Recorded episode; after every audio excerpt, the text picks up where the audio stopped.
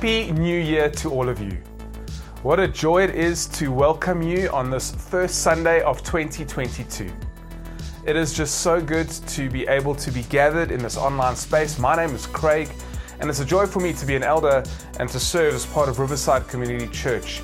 And again, just a special welcome to all of you who have taken this first Sunday of the year to gather and focus on the things of the Lord. I don't know about you, but I'm actually really grateful to say goodbye to 2021. What a difficult year. For so many of us, this pandemic and all of the changes that have come to our lives have been very painful. This isolating, one of the things that we've also really wanted to do is just kind of cry out for some normality in our lives, while at the same time being fearful that nothing is going to ever be the same again. So living in this connected, disconnected, online, offline season has taken its toll on us. And in many aspects, we've gone backwards in our lives and in our faith. And I don't know about you, but at the start of a new year, I'm always processing, well, what's going to be different this year? What changes do I want to make and bring to my life in this new season? And, you know, as we tidying up the house and packing away the Christmas stuff and focusing in on the new year, the new school year, new varsity year, you know, there's a whole lot of new season that's coming. And we love to think about changes and resolutions. And hopefully over the next 2 weeks, we're going to be helping shape what that could look like in our lives.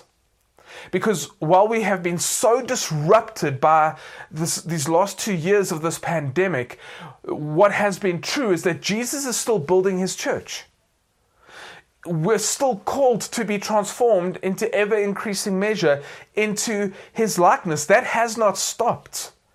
The Great Commission is still in place. We're still called as God's children to go out and make disciples of all nations. And so with that in mind, I'm wanting to encourage us around three vital areas of our faith. As we're thinking about change, as we're processing the new year, how can we see kind of growth in our relationship with God, our relationship with people, and the gift to us, his body, the church? And so I want to kind of introduce that by this phrase that I'm going to use a lot in the next 2 weeks. These two words, lean in. Because it's been so disruptive. Every aspect of our life has been disrupted by lockdown and this pandemic, that in many ways we have gone backwards. You know, we experienced our own time of quarantining and isolating. It was just over 20 days because of our family getting sick. But when we went out into public again, we genuinely experienced social anxiety. And so for many of us, there's apprehension to re-engage with faith and people and crowds and all of what our faith used to look like. And so now many of us are going like, I understand, like I'm struggling. And so I want to experience all that the Lord has for me. I want to engage with my good Father and his body, the church. But I'm left going, how? How do I pick up after all of this? And so lean in is going to be a practical way for us to re-engage all the things of the Lord. Think of the sports analogy of a runner who has been injured. Once a runner is injured, can't go out and hit the road again because of the injury. The injury won't allow the runner to do anything. It'll just do more damage. And so what happens with the athlete is they go into a time of rehabilitation and healing. And in the rehabilitation and healing time, there's a kind of a leaning in where they test out, for example, if it's a leg injury, they put weight on it, they get it going again. And from the injury, it's walking or standing on the leg, then it's walking a little bit, and then it's walking a little bit further, then it's stretching and strengthening, and then it's a short jog until you can build up to where you were at your best. That's leaning in, that's re-engaging, that's gaining momentum into vital areas of our lives that have been negatively affected by the last 2 years, because it has taken a massive toll on every single one of us. But because Jesus is still on his throne, because Jesus is still building his church, because we're still called to transformation, because we're still called to be living out and fulfilling the Great Commission, we need to figure out in 2022, how do I lean back into all the things of God and see momentum growing again? I recently started reading a very interesting book called Atomic Habits. And I'm loving it because we want to make changes to our lives. We want to see areas improve. We want to get healthy. We want to love God more and engage with all that we have. But sometimes the changes that we make are just too big. And we're not even conditioned mentally to make small changes, which is why we often fail at our goals that we set for ourselves. And one of the things that this book is so vital in helping us understand is a 1% gain in multiple areas of our lives is significant, and the compound effect of me just leaning in, just re-engaging in a small way in some areas of my life that have been completely disrupted is going to see some significant change. And so lean in is going to just be exactly that. It's going to be handles, some very practical things that you and I can use to re-engage the things of the Lord that have been disrupted by the last few years. Leaning in and seeing the compound effect of all of that, getting me to where God wants me to be, all that He has for me, and me living my best life in my faith, my personal relationship with Jesus, with people, and His beautiful gift to us, the church. So as we do that, I want you to grab a Bible and read with me in Luke chapter 10. This is going to be our base passage, at least for this Sunday's message. This passage is Jesus having some engagements with the teachers of the law. Now, one of the things is the teachers of the law and Jesus, they didn't get on. Well, the teachers of the law didn't like Jesus. And they often try to confront him with issues of the law, and they often try to trick him up and somehow find a way to slam him publicly. And so here is what's happening. And we're going to pick up Luke chapter 10 from verse 5. On one occasion, an expert in the law stood up to test Jesus. "Teacher," he asked, "what must I do to inherit eternal life?" "What is written in the law?" he replied. "How do you read it?" And so the teacher of the law answered, he said, "Love the Lord your God with all your heart, with all your soul, and with all your strength, and with all your mind. And love your neighbor as yourself." "You have answered correctly," Jesus replied. "Do this, and you will live." But he wanted to justify himself, so he asked Jesus, "And who is my neighbor?" In reply, Jesus said, "A man was going down from Jerusalem to Jericho, and when he was attacked by robbers, they stripped him of his clothes. They beat him and went away, leaving him half dead. A priest happened to be going down the same road, and when he saw the man, he passed by on the other side. So too a Levite, when he came to the place and saw him, passed by the other side. But a Samaritan, as he traveled, came to where the man was. When he saw him, he took pity on him. He went to him, bandaged his wounds, poured on oil and wine, then put the man on his own donkey and brought him to an inn and took care of him. The next day he took out 2 denarii, gave to the innkeeper. 'Look after him,' he said, 'and when I return, I will reimburse you for any extra expense you may have.' Which of these 3 do you think was a neighbor to the man who fell into the hands of the robbers?" The experts in the law replied, "The one who had mercy on him." Jesus replied, "Go and do likewise."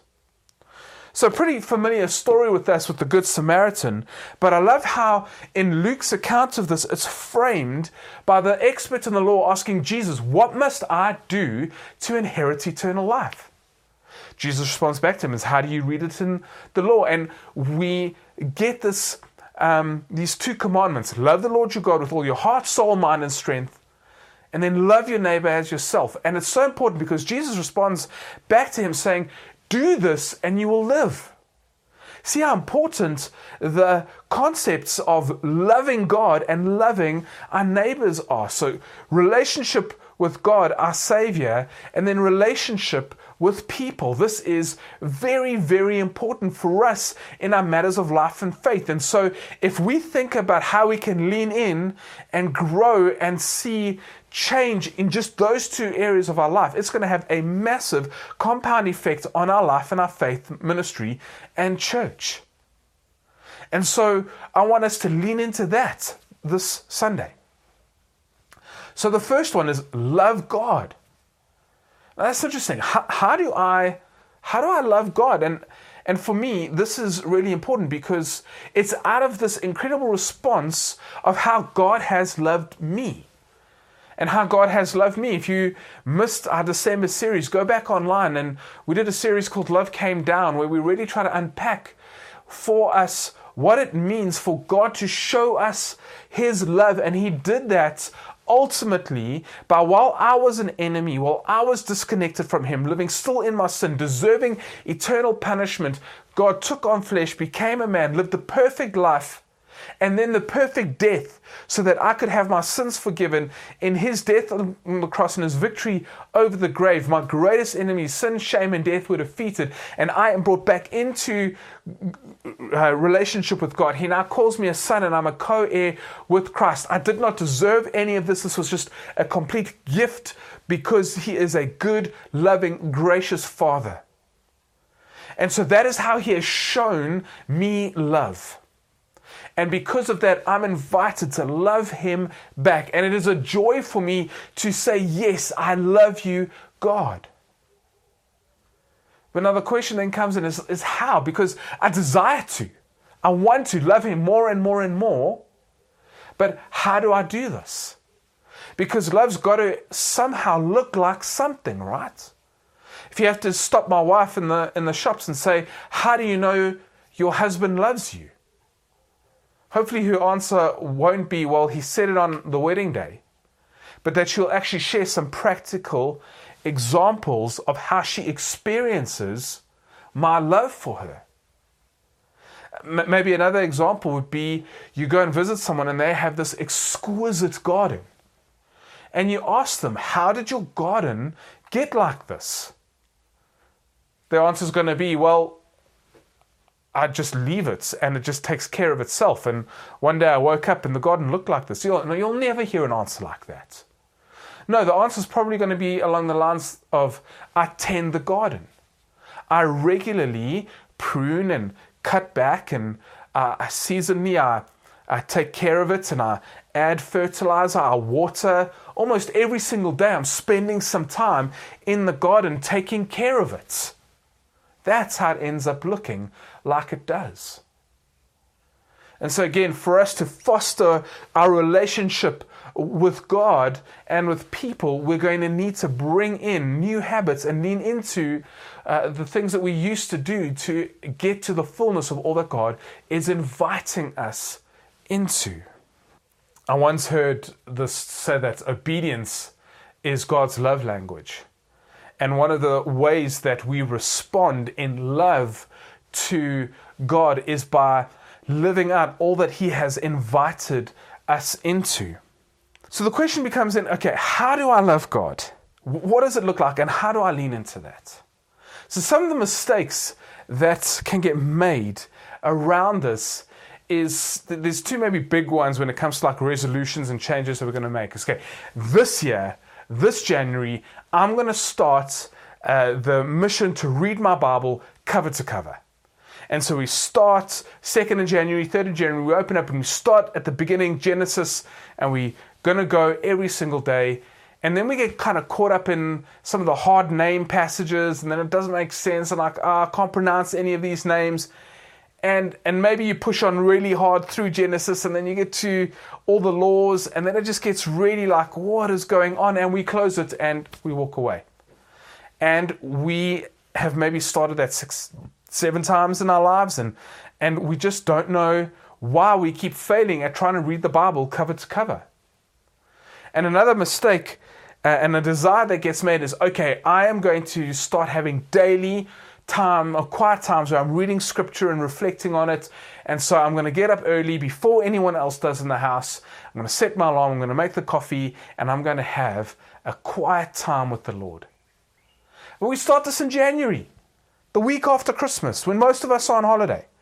Who gets up early in the first week of January? And so because we're just exhausted and we're trying to refresh ourselves, one of the things is we may have such great intentions with that, but we fail. And so I want to encourage you. And I don't want to presume anything about where you are in your walk with the Lord right now and where you are in your faith journey. But this idea of leaning in is not thinking about these big changes, as I've mentioned, that we're not conditioned to make, and which is why we often fail at them, because they're just too big for us with where we are in our lives. But to think about the significance of smaller changes that will have a compound effect in our lives. And so for me, there are 3 major areas that I enjoy in engaging with the Lord. And so 1 is the Bible, 2 is prayer, and 3 is worship. This is how I personally engage with the Lord. For me, the Bible reveals all that He is, and He has revealed how He wants me to live. So in obedience and in loving Him, I try to read scripture and then put it into practice in my life and live it out with ever-increasing faithfulness and obedience. Prayer is how I talk to the Father about what's going on in areas of my life. And so it's a vital thing for me to talk out all that I'm experiencing and feeling and engage with the Father around what I'm going through and what I'm reading in Scripture. And then worship is a time for me to refresh as I put on music and I sing with joy to my Savior, who is the only one who is worthy of praise. And I think if we look at those 3 areas, we are going to increase in them, and we're going to have a compound effect that's going to benefit us. So if the mistake is made to just dive into Genesis and we lose track there, how can I lean into Scripture better and into the Bible better so that I can see growth? And again, don't underestimate the value of a small gain. Because, and again, as I said, I don't want to presume, but maybe you haven't been reading scripture before.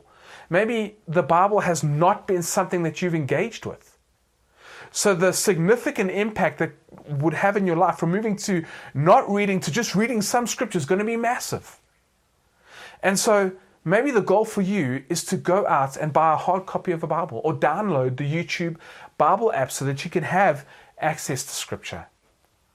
And then maybe it's starting to read, and I would encourage you, if you're going to start reading Scripture in January, try one of the Gospels, the life of Jesus. For me, that is so inspiring and so life-giving and a lot easier to read than some of the Old Testament stuff. Not to say that that is not of any value. But if you're going to start reading something, start reading in one of the New Testament books, especially one of the Gospels. And I personally love the book of John. Really just inspires me around the magnificence of Jesus. And I learn so much every time I read the book of John. But going from not reading to reading is huge. Maybe all you read is an Instagram verse with a nice color background. Maybe how you could lean in and gain momentum in scripture reading is you see that post, see where the verse is from, go and find it in your Bible, and maybe just read the whole chapter. As I said, maybe it's getting a hard copy of a Bible. Maybe it's reading once a week and then moving to reading twice a week to 4 times a week. Maybe it's moving your Bible to your desk where you work. And so then whenever you see it, you maybe just read a little bit in the next bit of John, and so you carry on. But I want to encourage you, there's just so much life there, And the compound effect of starting to regularly read Scripture is going to mean that we're learning more about the nature of God. We're learning more about our Savior. We're learning to live out our faith more. We're learning to see what He desires of us, and we get to learn more about our God and worship Him more. And I want to encourage you just to lean into that. And of course, prayer. You know, this is a habit that we all wish we could do more and be better at. We would all probably say we're embarrassed about our prayer life. When I started to increase wanting to pray, I used a very specific method of trying to set an alarm every day, and then when it went off to remind me to pray, I would set a timer of 2 minutes. And so my habit training was to pray for 2 minutes a day. Then in the next few weeks, I increased it to 4 minutes, to 6 minutes, to 7 to 8 minutes. And I eventually got to praying for over an hour every single day. Being very structured, using prayer cards where I'd write down things that I needed to pray for. I'd shuffle them up and have them face down. And it'll always be almost in like anticipation. Okay, what am I going to turn over and pray for next? But if you're going to set yourself the goal, well, I'm going to pray for an hour and we've not been praying for even 2 minutes. It's going to be something that's going to be very difficult for us to do, which is why this compound 1% small habits, leaning back into these disciplines over time, is going to have a significant net gain for us. And then, of course, worship. And leaning into that might be, well, what streaming service do you use? Do you use iTunes or Spotify? Something along those lines. On my phone, I have Spotify. I have iTunes, and on my computer I have Spotify, and there I have some great playlists that are already made up that I just download or add to my playlists, and I get really good worship, and regularly I put that on and it nourishes my soul. And what really helps me in my faith is those three areas that I just lean into more and more and more with small gains. And over time, I have seen myself grow so much in my faith and loving God more and enjoying the fullness of relationship more. And so maybe think about it like this. What is the next step I have to take when it comes to Scripture, to prayer, to personal worship? And don't underestimate going, well, I'm going to set an alarm to pray for 2 minutes. Because if you weren't praying and now you're praying for 2 minutes, that's massive. And I really hope you can even make that change, because I'm guaranteed that that is going to have a significant impact in your life. And if it's just reading a couple of verses of Scripture each day, and you've moved from an online post to actually reading Scripture, and then if you move to going, okay, God, help me live this out, that's going to be massive in your life. So I want to encourage you with those things. And then Jesus goes on to talking about our neighbors. So it's loving God, so important. And because God loves people, loving our neighbors is so, so important. And being in a Jewish culture, Jesus does an incredible job here of debunking who our neighbor is. Because he goes to a person where there's a priest and a Levite who are supposed to be seen as spiritual people, good people, but a Samaritan is an outcast. A Jew doesn't touch a Samaritan. They don't go anywhere near there. But what Jesus is showing is even someone who is an outcast in society is our neighbor. And in fact, the guy goes, our neighbor is the person who has had mercy on the victim of the robber. And I want to encourage you with this as well, is that we have been in a time of social isolation.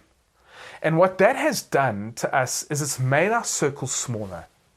We found people who we feel are safe, and because of just self-preservation and social anxiety, we've withdrawn into a smaller bubble. But we are called to be part of community. We're called to show mercy on people, and we're called to love our neighbors. And because, again, of this disruptive nature of the pandemic, we've also retreated backwards into that area of our lives. And just as I've encouraged us around Scripture, prayer, and worship, just some practical handles is around church. I'm going to speak far more about that next week. But community and small groups is such a vital component about life at Riverside. And so here's some, maybe some practical handles for you to lean into with community. Maybe it's a case of you going, okay, I'm going to move from online only to starting to engage in in-person. Maybe the goal for you and the leaning in is going to go, I'm going to come once a month because I've only ever engaged in Riverside Online. And so I'm going to come from behind my computer screen and actually sit in with everyone together. And then maybe that becomes twice a month to a more regular thing of being gathered with all of God's people in a physical space. Maybe the move is to go from coming to church to staying a little bit longer and actually venturing out to try some of the good coffee and enjoy some conversation with some people. Maybe it's going to be, okay, well, I do that, but I only talk to the people I know. I'm going to find someone I don't know. And then maybe I'm going to find someone who I don't know that's also very different to me. Maybe it's the next step is going, okay, I'm going to invite someone I don't know in to have a meal in my home and get to know them on another level. Then maybe it's going, okay, well, I do the big group thing on a Sunday, and maybe it's going to be a case of going into the small group, which is our life group ministry, where so much discipleship and community happens. Maybe it's saying, okay, I'm going to find a group, and then I'm going to actually engage in life with them and be vulnerable and have people speak into my life. But I'm convinced, right, because of how much God loves me, and because of what he desires for me, and through the empowering of the Holy Spirit, his goal for me is to be transformed into his likeness, into his image. Jesus has done that for me on the cross. He has dealt with my biggest enemies. He's brought me into the kingdom of God. I'm a son of God. I'm loved by the Father. I'm in a safe space because of what he has established for me. And so the freedom for me there is to lean in. And so as you're thinking about all these changes that you want to make to your life into the new year, I want you to think of these words: love God, love people. What is it going to look like for me to lean into scripture, to praying, to worship? What are the next steps that I have to take to see some change and momentum there? Remember, not big changes, the compound effect of small changes. Don't underestimate the power of not reading to reading scripture. It's huge in your life. You're going to reap such benefit from that. From going from not praying to praying to increasing my prayer time. From not having my worship be a part of my day to regularly hearing the praises of God and see what that does to your mood as you lift it and turning all your anxieties and your worries to the Lord and having his peace fill your heart and then experiencing the true joy that comes from biblical community. I'm excited for what that could mean for your life this year because I, over the years, have really benefited from all of that. Because before I'm a pastor, I'm a Christian and I still need to take care of these disciplines in my own life. And it's what's seen me grow so much is just leaning in more and more and taking the next step and ever increasing growth through the transforming power of the Holy Spirit as I trust him to do that in my life, as I co-partner with Jesus to see that change happen in my life.